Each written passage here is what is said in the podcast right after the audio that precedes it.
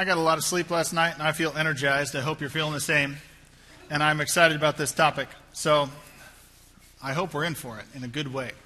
And I hope that as you're sitting there, we're beginning this Immerse series, and I think the title of the, the whole concept of Immerse is good. Their reader's edition of the Bible, they've created it so you can do it in three years. We're not necessarily on that plan, but we're going to go through the first five books of the Bible in this reader's version where they take out the chapter and the verse numbers. I think that's a healthy, uh, if challenging for some of us, healthy thing to do. And, and even I'll just say this uh, the translation might not be your preferred translation, it's the New Living Translation. My philosophy with translations is use them. So uh, it might expand you in many different ways, um, but I think we'll have fun doing it. But the reason I think immerse is such a useful title is that it, it, continues to remind us of what it is that we're immersing ourselves in God's story, God's already ongoing story. And guess what? You and I are invited to be a part of that story. And, and I hope this morning, as we open up God's Word, we're going to look in Genesis 2, uh, if you're looking for that, which is probably on page 2 or 3 if you're looking in the Pew Bible. That was great this morning. Page 1, that's our scripture reading. Um, we're going to look in Genesis 2. Um, we're invited. And I hope as we look at, and I've got a few different texts that we're going to kind of see along the way. You don't have to find all those. I'll reference them or they'll be on the screen. Uh, but, but it's a pretty big story that we're invited into. And as I pointed out before, last week we were talking about the resurrection. If that didn't happen, brothers and sisters, friends and neighbors, we can pack it up and go home because the whole thing rests on that. But God had the power to raise Jesus Christ from the dead, and He did, and it changes everything. And so I think today, as we enter back at the very beginning of this story, we see something pretty expansive that God is inviting us to. And it's not an academic exercise I'm taking you on today. This is reality, and I hope it's your reality. With that being said, let me read you an article or a little clip from 1902. I found this on uh, NET Nebraska. They had an article from 2013. This, this clip comes from the Red Cloud Chief newspaper. You can see it right there. Uh, Sunday baseball results in a riot at Nebraska City Sunday. Sheriff attempts arrest of players, succeeds after a scrimmage in which his revolver is taken from him. Friends of players assault ministers of the gospel. What's going on there? That sounds like quite a ruckus, doesn't it? Uh, this is uh, relating to the enforcement of blue laws if you're familiar with those, that in some places are still on the books in one way or another. That is, uh, laws that regulate what can be done on the Lord's Day, on Sunday. And you can see that the, the article quotes um, the Nebraska Blue Law that was on the books at the time. It says, If any person of the age of 14 years or upward shall be found on the first day of the week, commonly called Sunday, sporting, rioting, quarreling, hunting, fishing, or shooting, he or she shall be fined in a sum not exceeding $20 or be confined in the county jail for a term not exceeding 20 days or both at the discretion of the court. Now, as I read this this week, I thought to myself, did they need to say rioting? Because isn't that probably not something you should do any day of the week? Specifically, Sunday would be, I don't know if it's a double, I don't know what it is. But it's just, it's an interesting thing. Uh, and of course, there, the laws were there to prohibit, you know, sales of liquor or certain transactions to occur on Sunday. Um, and, and too much work and, and those sorts of things to go on and make the Lord's Day special in some way. That was the intent. Well, let's go back to the very beginning and let's consider the, the whole concept of, of a day of rest, in this case, Sabbath. If we look at Genesis 2 1 through 3, God has done the business of creating in six days and putting it all together. And you can see that fascinating play. I wanted you to hear the whole thing this morning as Amy read it, because you hear that it, it's repetition, it's rhythmic. It's telling us a lot in a short period of time by those rhythms, by those two things that complement each other being put together and, and, ending in male and female. Those are all important details that you're supposed to see in the text. You're supposed to catch the rhythm and be drawn into it as it goes on. There's something theologically being stated. We're not going to get into the fullness of that, but I want you to hear that. But here, Genesis 2 1 through 3, at the end of those six days, it says this Thus the heavens and the earth were completed in all their vast array. By the seventh day, God had finished the work he had been doing. So on the seventh day he rested from all his work. Then God blessed the seventh day and made it holy, because on it he rested from all the work of creating that he had done. There's a little repetition even in the verse, so you get the idea that this thing is important that God is showing us. And what's so remarkable about all this, and, and I'm not going to get into any of the, the, how creation happened. That's not our task this morning. It, it doesn't matter uh, in, in the scope of this uh, where we land on that issue so much uh, to understand that God didn't need to take any amount of time, whether it was 24 hours or 24 million years, to create. God could have said it and it could have happened. God also did not need to rest, and yet God did. Those are fascinating things, aren't they? That God took periods of time to create very decisively, and then God says, Now I'm going to take a day and step back and enjoy it and watch it do its thing. And so God models for us a rhythm that we should have incorporated into our lives. And what was modeled for God here is, is sometimes held by God's covenant people pretty well, sometimes very inconsistently, sometimes they completely ignore it, and, and then sometimes they're completely defined by it, almost too much. It clearly is an important thread throughout all of Scripture. And what's even more fascinating about the fact that God steps back and takes this rest is that, uh, as, as biblical scholar N.T. Wright points out about this specific passage, he says, You read this text after these six days of creation, the seventh day, and I quote, he says, It is deeply mysterious and pregnant. It's pregnant with meaning. Something's going to be birthed from this thing that God is doing. And as, you, as the rest of the text unfolds, you begin to see that God is marking something significant with this rest and this rhythm of rest. And, and if you look, if you read through Scripture, it does in many ways unfold like a novel. That's why I think it's useful to read it like a novel from time to time. So of course, it's true, it's the, it's the Word of God. I'm not saying it's, it's fictional, but you can look at it in the same way. That is to say, the main character is revealed in the pages of the Bible. That's the point. That's why we have the thing. That's why God gave it, so that He could reveal who He is. And, and the character, the main character, God, is revealed throughout the whole thing, and you get more of the picture and more of the picture just as you would in a novel. And just as if you were reading a novel and that character develops, you can go back and reread the novel, and now you know the character better, and you can say, oh, now I know why they did that. Now I understand that. And as you do the same thing and read backwards, you understand, oh, now I know why God was doing that. Now I know why God put that in place. It seemed so mysterious at the time, but God was doing something bigger. Ah, I get it. Something like that is going on here. And you see these markers throughout the text then of, of, Sabbath and what that means. Exodus 20, verse 8, it's the fourth commandment. Remember the Sabbath day by keeping it holy. And it says specifically in that, if you read Exodus 28, by the way, the reason you're doing this is because God modeled it.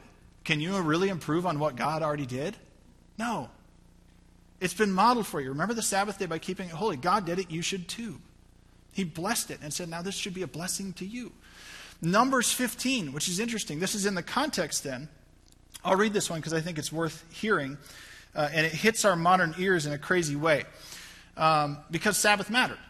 And taking those rhythms mattered. So they're out in the wilderness after God has delivered them from the Exodus. Um, they're receiving the law. And it says this While the Israelites were in the wilderness, a man was found gathering wood on the Sabbath day.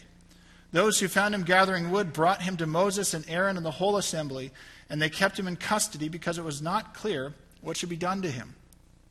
Then the Lord said to Moses, The man must die. The whole assembly must stone him outside the camp. So the assembly took him outside the camp and stoned him to death as the Lord commanded Moses. Obviously, there's something important about this day if that was the penalty or the consequence of breaking the Sabbath just after receiving those words from God. You can see that in Isaiah 58, a very popular passage these days, especially verses 13 and 14. It's one of many that you can find uh, in Isaiah and others that, that point to the, the benefits of the Sabbath. This, if you partake of the Sabbath, if you're obedient to God, you're going to be with Him in His presence. You're going to inherit what God gives you. You're going to have victory and triumph in your life because you're going to be with God on the Sabbath. You're going to be in His presence. And, and as I said, sometimes within the Old Testament, you see the people are really good with Sabbath. Sometimes they're miserable with the Sabbath. That's what's being highlighted in Isaiah 58. By the days of Jesus, the people are marked as an identifying factor by the Sabbath. It's, it's crazy in their veins by that point, so much so that as other cultures are living around them, the Romans and others are living with them, they point to the Jews and say, oh, those are the people with that lazy day of the week. Like it's part of who they are by that point. And the Pharisees, even themselves, have made up these extra rules and regulations so that they don't break the Sabbath, which, by the way, ironically makes it a day of work at that point if you have to work that hard not to break the Sabbath. You're not enjoying the day at that point. And then Jesus comes along, and we heard in the scripture reading this morning, and let's, let's just put up Mark 2. Jesus is going around with his disciples, and he does things like this. He'll heal on the Sabbath. Or his disciples are gleaning from the fields on the Sabbath, eating on the Sabbath, and the Pharisees say, Hey, look, Rabbi, what are you doing? They're, they're doing unlawful stuff on the Sabbath. They say, and in verse 27, he says, Then he said to them, The Sabbath was made for man, not man for the Sabbath. And then he takes it a step further. So the Son of Man is Lord even of the Sabbath. There's another pregnant phrase. There's something more there that's being done. If we take a step back just to define the word, the word Sabbath itself means to cease or desist. Six days you work, the seventh day, stop it. That's what you're supposed to do. Do something different. I think Eugene Peterson uh, puts it in very fine uh, words when he says the Sabbath is intended for play and pray. Those are the things we're supposed to do. Enjoy what God has created with God. Those two things go together. And so we come to, a, I think, one of the first things we should recognize about Sabbath Sabbath makes human time meet up with God's time. That's what's happening. We're taking that which is secular and moving towards the sacred so that we can be in communion with God. Now, some commands that we get from God we like or are, are more palatable. We heard two of the first commands today. Generally speaking, I think people like the first be fruitful and multiply. That's a pretty uh, well enjoyed uh, command that God gives. We can do that, God. Thank you. Um, closely paralleled with, or closely next to that, we have care for this creation. I made it. Now take care of the thing. When it says subdue in some translations or, or rule over, it's an ambassador term. God's basically saying, I'm the king, I'm the one sovereign over this. You're my people that live in it as my image bearers. Now do my bidding in the land. Take care of the thing. I made it. I love it. You work with it. Now, if you're a gardener or a farmer or something like that, I think that especially caring for the creation is, is an easy one. It's an enjoyable task, even, right? Let's dig our hands in that thing and enjoy it. Some are struggles, commands that we get along the way from God. When Jesus says, Love your enemies, that's harder for us to digest sometimes. Or pray for your enemies. Help me. Maybe I want to hold a grudge, God. Maybe I don't want to do that. Uh, forgive as you've been forgiven. But what if they did was really rough? What if what they did was really mean? I, I have to forgive then. And some are in between, right? Some of the commands we get from God to, to give. For some people, they hear that and they're like, woohoo, let's do it, right? And other people are like, well, I worked hard for this. I don't want to give up what, what I have, right? It's mine, mine, mine. There's some that are in between. Some are easy, some are struggles, some fall in between. When it comes to the issue of, of the rhythms of taking a break, as Sabbath would, would reveal to us, my fellow Americans, we're really good at being lazy and we're miserable at taking breaks, aren't we? We're both of those things. Like we're, I mean, the song, everybody's working for the weekend. There's a lot of truth to that, right? A lot of us are. A lot of us want that weekend, and we, especially a three day or a four day weekend, hello, bring it on, right? We want that. And we know how to be lazy on those weekends. Yet at the same time, we live in a culture that's miserable about giving and taking vacation time. We don't take breaks nearly enough. And in fact, I was, I was looking at that this week uh, that, that there's some research out there that points out that people who, the, the work martyrs, they say the people who never take the time off, they don't take all their allotted vacation days, um, or they take maybe a couple, but most of the time they don't take any of them. People know who they are in the office. The, statistically, it pointed out they're less likely to receive a raise than their, their companions who take all their vacation days. And they have no more advantage in promotions. This is practical stuff when it comes to taking a break. But even more so than that, even if you can contest those things and say, well, maybe I have different research, whatever, uh, that was just one study. I think we can recognize that people who don't take a break are more stressed and more anxious, and it does more to them mentally, physically. There's a good, this is not academic, there's a good practical reason why God said you should work some of the time and you need to take a break some of the time. Guess what? You're designed for it. You're designed for those rhythms. God gives us Sabbath, God models Sabbath for our benefit. And guess what? It gets even better than that. Let's talk about that. Because what God tends to do as, he, as you read through the pages of Scripture, you have these unfolding patterns and routines that, that, that grow for us, and we see the meaning grow and, and we understand them. So in the Old Testament, you have an individual that might act as their own priest at an altar that's just out in the middle of nowhere. Uh, Jacob is a good example of that. He sets up Peniel or something like that. Um, and, and people will do that kind of thing. But then eventually it, it morphs into what the tabernacle. That's where God moves things along, and that's regulated by uh, priests and Levites. And then eventually that's a central place, the temple. And these are things that, that they do something, but they're more, more or less marking what God is going to do, because then the temple really gets taken over in the person of Jesus. He is the temple. He does all the functions of the temple in what he does the death and resurrection, the, the atonement that he enacts for us. God has been setting up the markers of atonement along the way and finally does the work in Jesus Christ. You can see that we were looking in Genesis. You can see that with uh, marriage. Marriage has a function. You can you can look into that. That that it makes sense that two things that don't aren't the same come together to make something new. That's what God is doing in His plan, making something new with two complementary things, heaven and earth coming together. Sabbath, though, is an interesting case of this. Sabbath is an invitation to God's redemption. It's, a, it's, a, it's something that grows over time, and God is marking it within His people so that eventually we're pulled into something much bigger than just taking a break on the seventh day. Let me give you a little more illustration because Sabbath and Jubilee, as Old Testament concepts, go together. So we covered Sabbath. Every seventh day, work six days, take the seventh day off. Within the life of Israel, they're supposed to do that. As we saw, that's important. It's very significant to them to do that and keep that rhythm. They're supposed to take three yearly festivals, which functionally are like long Sabbaths. That's a rhythm that they have each year. Every seven years, on the seventh year, they're supposed to take essentially a Sabbath year off. Work for those six years. The seventh year, let the land remain. And in that seventh year, and you can read about that in Exodus 23, in that seventh year, don't plow the land, let what naturally grows grow. And particularly in that year, you're supposed to let those who don't have as much, who are poor in your midst, and the wild animals come in and harvest from the land. Uh, and you're supposed to have essentially planned for that occasion, trusting that God will care for you in that year. So, seven day rhythm, seven year rhythm, and then the Sabbath of Sabbath years the, every 49th year. In the 50th year, that's the Jubilee. It's a Sabbath of Sabbath years. In that year, it's the Great Reset.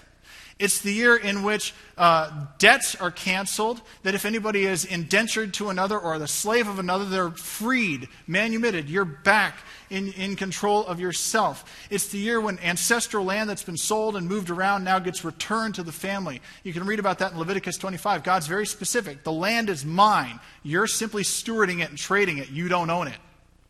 And in that 50th year, you give it back. You reset things. You justify what was, what was undone in those years. But then, you see, it gets a little better. If you read in Daniel 9, and you can catch a glimpse of this in Jesus' words when he quotes Isaiah 61 as well. But when you read Daniel 9, the, the great Jubilee is coming. Daniel 9, uh, the second half, it points out that uh, Daniel's visited by the angel Gabriel, and you get these kind of funky numbers going on of sevens and, 70, and seven sevens and that sort of thing, of Sabbaths. It's talking about that, that this, uh, and scholars will do all kinds of things with the numbers. Um, you don't want to get bogged down in the numbers as much as what it's trying to tell us. But it's basically saying that one day the anointed one will come. And the great Sabbath begins that's been, that's been marked all through this time. And after that Sabbath comes the great Jubilee. When everything is truly justified, when those who are, it's the kingdom of God, when those who have entered into that kingdom of God and that kingdom life who have been redeemed along the way then we're completely free. We end the cycle, basically. We're in the great Jubilee. Every, all debts are canceled. Those who are redeemed are in and in the presence of God forever and ever. It's a new day. That's the pattern that's being set up. It's built into the, the weekly life. It's built into the yearly life. In the Old Testament, it's built into the yearly, yearly life. And then it's built into this grand plan that God has. So Sabbath is when, uh, as we said, it's when uh, human time meets God's time. But we also recognize that with that, God has a plan for creation. He's taking us somewhere. This isn't some just wild ride that ends in nothingness. If we take God's redemption, it ends with God. Sabbath, as it turns out, is our invitation into God's plan of redemption. We're invited into God's presence to be with Him and to be changed in the process. Now, I've been using that term, though, along the way, and it might, we might find it curious then as we consider our own situation right now. Are we meeting together on Saturday right now, the seventh day of the week? No right? We didn't come together last night when, or two nights ago on Friday night when there were two stars visible in the sky, and we didn't end that, break that Sabbath when there were two stars visible on Saturday night. We're here on Sunday, which is often called the Lord's Day. You'll notice that as you move to the New Testament, what do, what do we stop hearing about, interestingly? The Sabbath. Jesus talks about it. You hear about it in Hebrews 4 and a couple other places, and I'll bring up one passage here in a moment. But it's, it's interesting. Oh, I already left it out. Sorry. I got to go back. Colossians 2. Paul, Paul brings it up. I'll bring it to you in a moment here. Paul seems to ignore it almost entirely. Jesus is the only one that seems to mention it at all, but the reason is we're in the, it's, it's been fulfilled. We're in this great moment of the Sabbath right now. We're living it. That doesn't mean we don't need rhythms. I'll get to that in a moment. But we're living in, in essentially the long Sabbath right now, preparing for the great Jubilee that is to come. Let me give you that Colossians passage I skipped over. Paul in Colossians uh, 2 16 and 17, he says, Therefore, don't let anyone judge you by what you eat or drink, or with regard to religious festival, a new moon celebration, or a Sabbath day. These are a shadow of the things that were to come. The reality, however, is found in Christ. We're living in sacred time now, is the deal. Now we're at the point where God says, I've drawn near. You can be in my presence. You can be in my presence on a regular basis. It's not just at the temple. That atonement doesn't just happen once a year, it, it has happened for all time. If you partake of it, you can be part of that. We're living in sacred time now. And one of, one of the things that Sabbath itself showed throughout uh, the whole of, of Sabbath and continues to show is Sabbath shows trust. Do I trust God or not? Jesus talks about look at the birds of the air, look at the flowers of the field. They're dressed better than Solomon in all of his splendor. Doesn't God take care of you like that? Do you trust that God will take care of you? Sabbath pushes that point. Do you take God at his word that he'll care for you?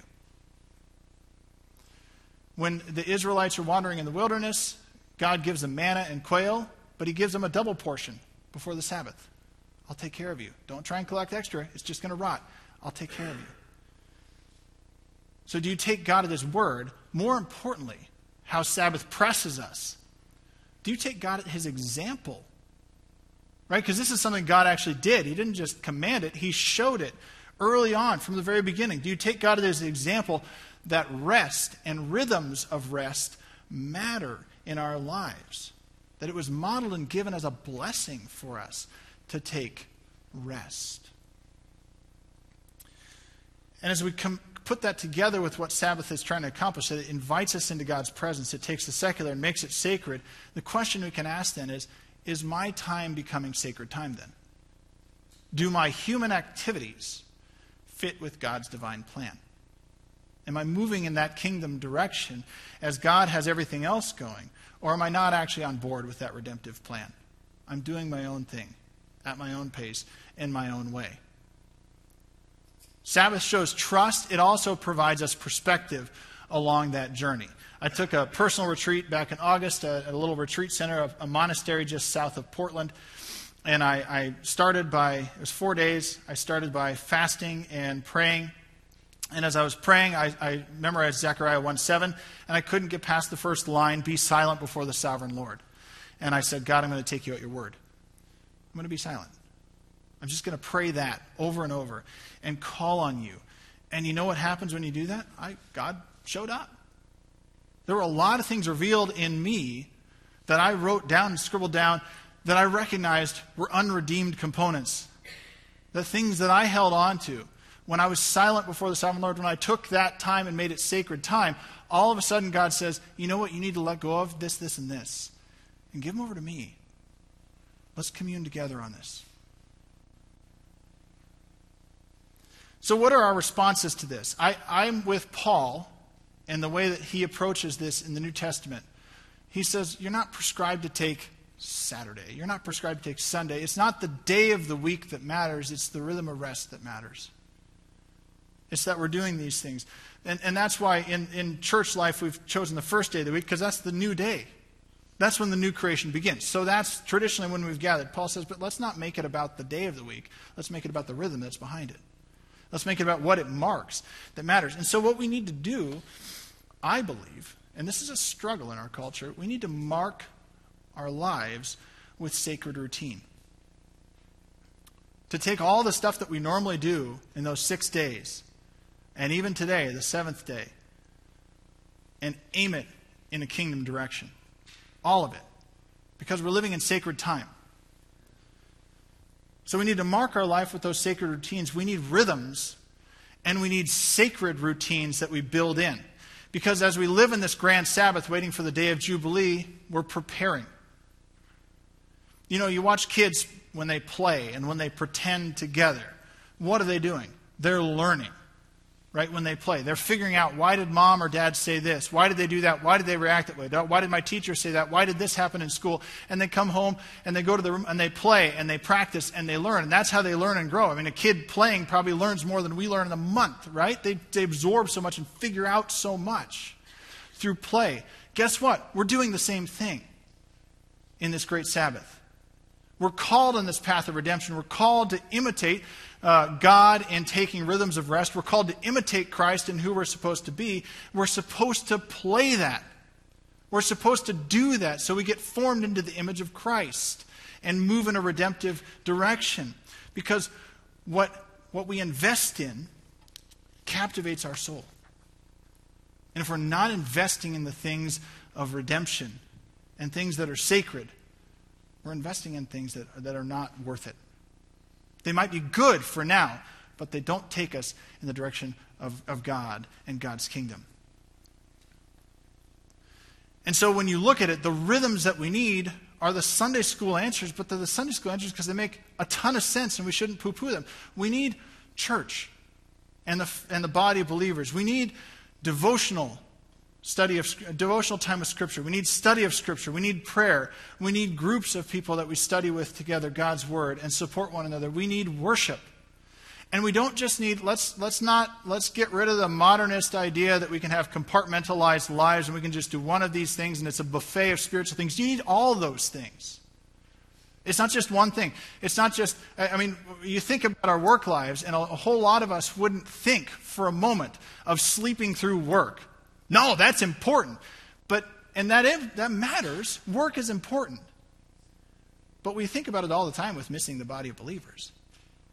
Oh, today I don't really feel like praying, so I won't. Or it'll be short. Today I don't feel like studying. Today I don't feel like going to my small group. Whatever it is. We sacrifice on those little things and think that it's going to shape us in a Godward direction, but it's not.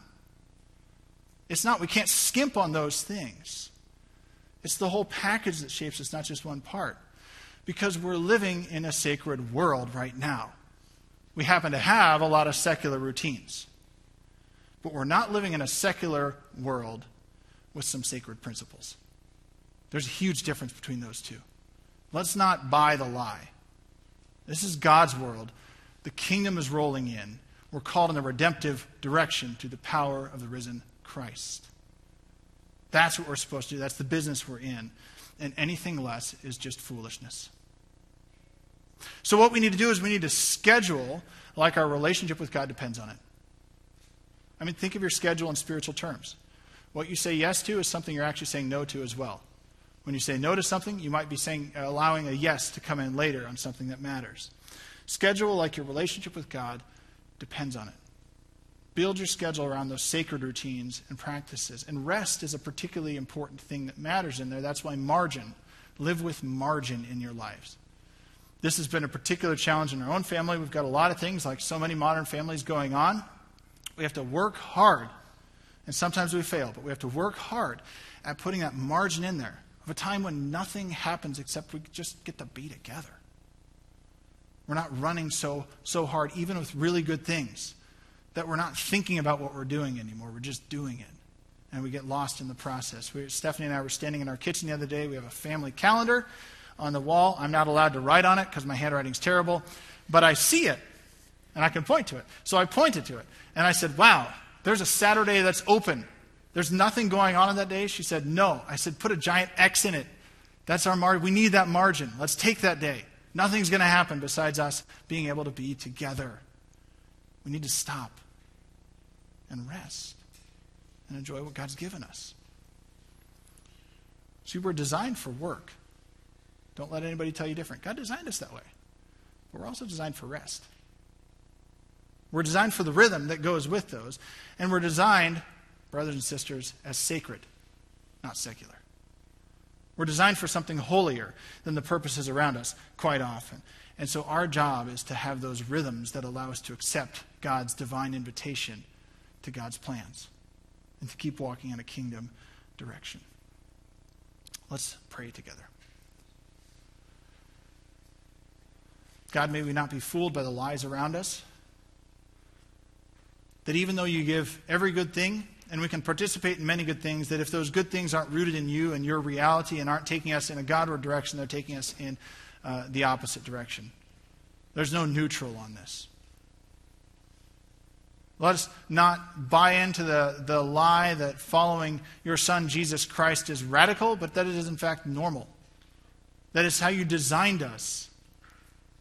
Let us not buy into the lie that sin is okay and that we can justify it in different ways, but that we need to completely eradicate it from our lives, and only the power of your Son, Jesus Christ, can do that. Father, give us the forgiveness of our sins today, and give us the power to repent and turn, that we may move in a Godward direction. Give us the power and the foresight to remove the things in our schedules that pull us from you, even the things that we could call good so that we can move into your greatness and the blessing that you have for us and not be fooled by just the good around us. God, help us be formed into the image of your Son, Jesus Christ, by following your example, taking a break to play and pray with you regularly, to mark our time as sacred. Pray this in your name.